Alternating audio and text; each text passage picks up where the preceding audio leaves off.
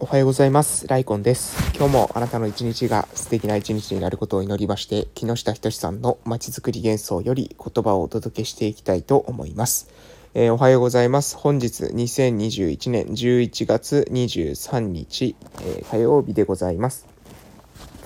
えー本日ですね、勤労感謝の日ですね、えー休みでございます。祝日でございます。えー皆さんいかがお過ごしでしょうか私は鹿児島県の奄美大島の某村で地域おこし協力隊として、え活動しています。え私はですね、え本日は、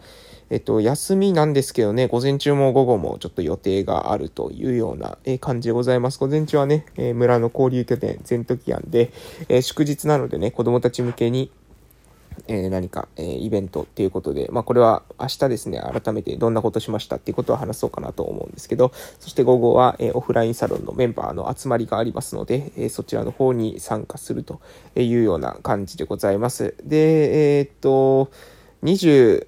日、えー昨日ですね、昨日は、えーじゃどういった、えー一日だったのかっていう近況報告なんですけども、昨日は私は、えーカード、昨日まで、昨日の夕方ですね、え6時に鹿児島から帰ってきましたので、それまで鹿児島におりました。午前中からですね、もう、えー鹿児島の、えー空港のラウンジ、私もあのラウンジに行ってですね、作業するっていうのが、あの、鹿児島に行ったらね、あの、もう定番という、えー感じになってきてるんですけれども、えー、D カードゴールド持ってるとですね、無料で使えるラウンジがありますので、そちらの方に行って、で、えーラウンジで作業しながら、え待ってたというような感じですね。あので、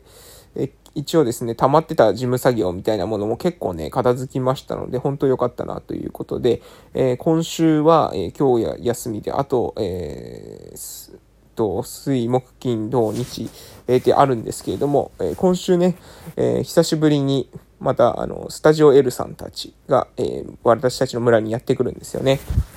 これも過去の配信の中でしてるんですけど、私たちの村の中で、えー地域共生事業っていうのに今、えー私も一応携わってるわけなんです。え協力隊の活動の中ですね、そのミッションの中に、え地域共生社会の、え実現に向けたプロジェクト活動っていうのがあるんですけれども、えそれをですね、一緒にしてる、え方がスタジオ L さんたちで、えーそのスタジオ L さんたちの、えー何ですかね、えが、ちょうど、えー水曜日から来てですね、来年度にですね、ワークショップを、え仕掛けますので、えーそのための準備っていうことと、えっ、と、あと今週のですね、えー日曜日ですね、今週の日曜日にもイベントがありますので、私はそのイベントのお手伝いということで、このイベントがどういった感じになるのかっていうことはですね、また、えー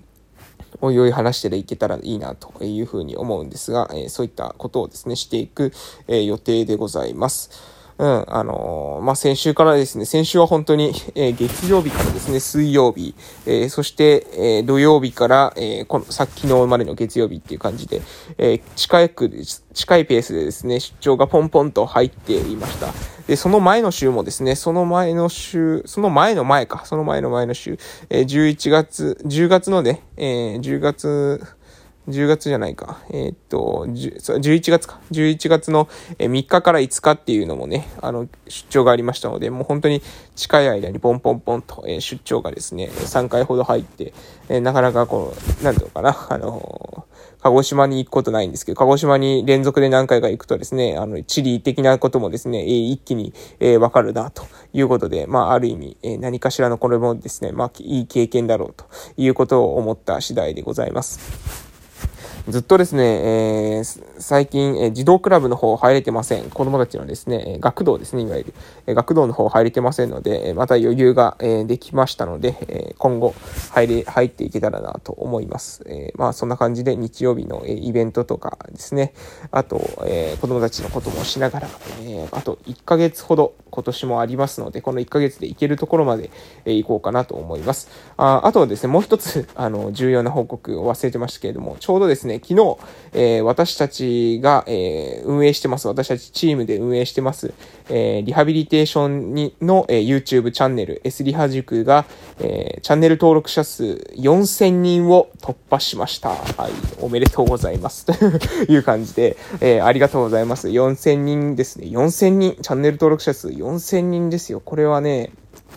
結構一つ、うん、大台に乗ったなというか、まあ、大台に乗ったというか、まあ、あの、まあ、まだまだ、その、キレのいい5000人とかだったら一番、え、キレがいいのかなと思うんですけども、え、それにしてもね、4000人、ちょうどですね、えー、去年の、えー、何月だったかな？去年12月か1月か、それぐらいに、えー、1000人に行って、えー、1年間でですね、3000人のペースで、えー、増えてます。ってことはですね、1日に1人ペースではないわけです。1日に10人くらいのペースで増えてきてるってことですよね。えー、それ考えると、えー、すごいなと。いうふうに思っているわけです。これまだもコツコツとですね、活動を継続していって、えー、で、まずひとまず1万人登録者数っていうのを今目指しているところなので、それに向けて、えー、コツコツとですね、行動をしていきたいなというふうに思っております。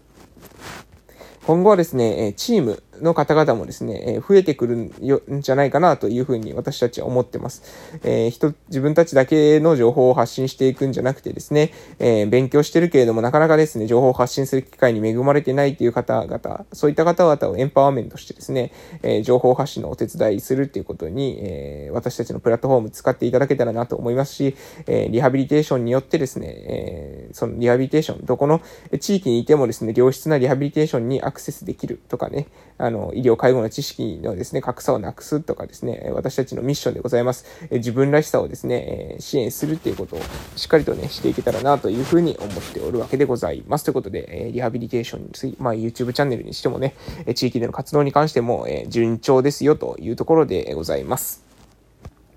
はい、それでは本日の、えタイトルですけれども、大事なことは面倒なことということで、えー、話していきたいと思います。宮崎駿さんの名言で、大事なことは大体面倒くさいというものがあります。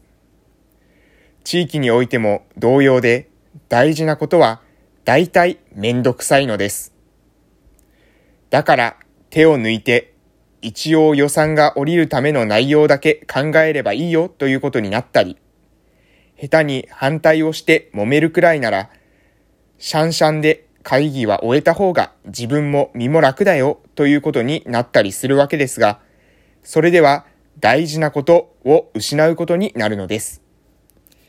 逆に言えば、ああ、面倒だなと思うことがあれば、それは大切なことなのです。地域で事業を立ち上げれば、本当にあれこれとトラブルが起きます。本当に面倒だなと思うことも多々ありますが、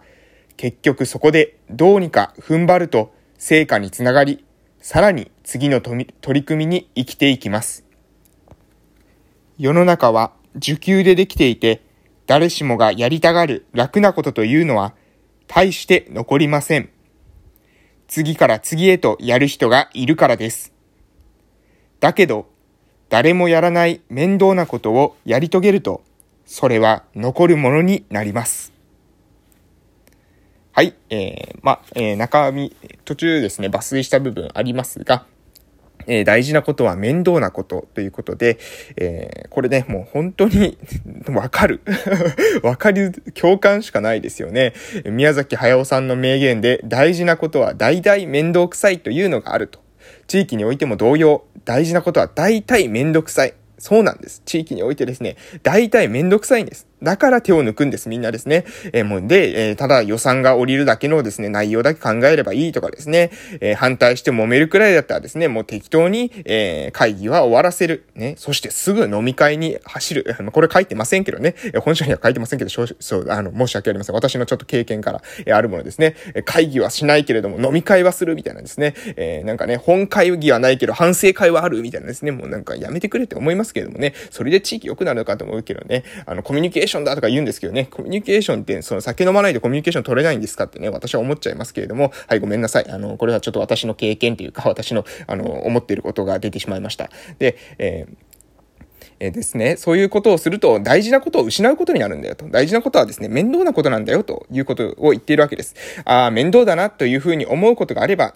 実はそれというのは大切なことなんです。そうなんです。面倒なことなんです。で、面倒なことだ、だし、えー、ある意味ですね、みんなが目を向けなければいけないことって結構分かってるんですよ。当たり前のことなんです。シンプルなことをですね、えできるかできないかってことが試されるんですね。だからこれって何でしょうね。えー、例えば皆さんが痩せたいっていうふうに思った時に、うん、じゃあそれだったら食事制限をして運動をしましょうっていう人のアドバイス、聞けますかっていう話なんですよ。当たり前の話ですよね。痩せたいです。うん、じゃあ食事制限して運動しましょうって。こうこういう話をしたらですね、えみたいな。え？みたいな。なんか魔法の薬を飲ませてくれみたいなですね。魔法の錠剤があってこれだけ飲んだら痩せるみたいなそういうのをえくれとかですね。えー、履いたらね、痩せる。そういった服とか、なんかそういうものはないのかとかですね。えー、なんかそういった機材、えー、これは体にね、あの、つけてね、スイッチオンしたらですね、痩せていく。そんな機械が俺は欲しいんだとね。な、何が健康になるためにね、あの、食事制限してね、えー、あの、運動をちゃんとしましょうね。それができないんだっていうふうに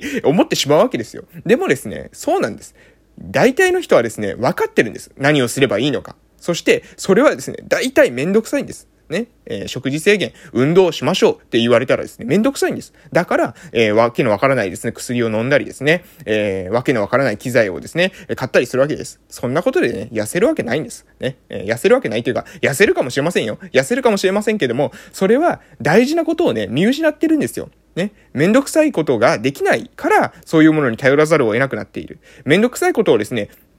に向き合っていくことさえできればですね、別にそんなものに頼る必要は私はないんじゃないかなと思います。地域もそうだと思いますね。お酒ばっか飲んでもね、お酒の力をね、あの、借りて、えー、何ができるんですかとね、お酒を、世の中の、その、えー、平時、昼間の時間にですね、お酒の時間なんてものはないわけです。それを、は夜のですね、大人だけの都合なわけです。お酒の場所で会話ばっかりするからね、子供たちに対する視点が欠如していくんじゃないかなと私は思っています。えー、世の中は受給でできていて、誰しもがやりたがる楽なことというのは大して残らない。次から次へとやる人がいる。だけど、誰もやらない面倒なことをやり遂げれば、それはですね、残るものになる。ここをですね、しっかりとね、えー、抑えていきたいと思いますし、私もね、そこを心に留めて、え今後も活動頑張っていきたいなというふうに思いました。それでは私は今日も、えー、今からね、全都キアンの方で子供たちと、え遊んでいきたいと思います。これから今日というあなたの人生の貴重な一日が始まります。素敵な一日をお過ごしください。それでは、いってらっしゃい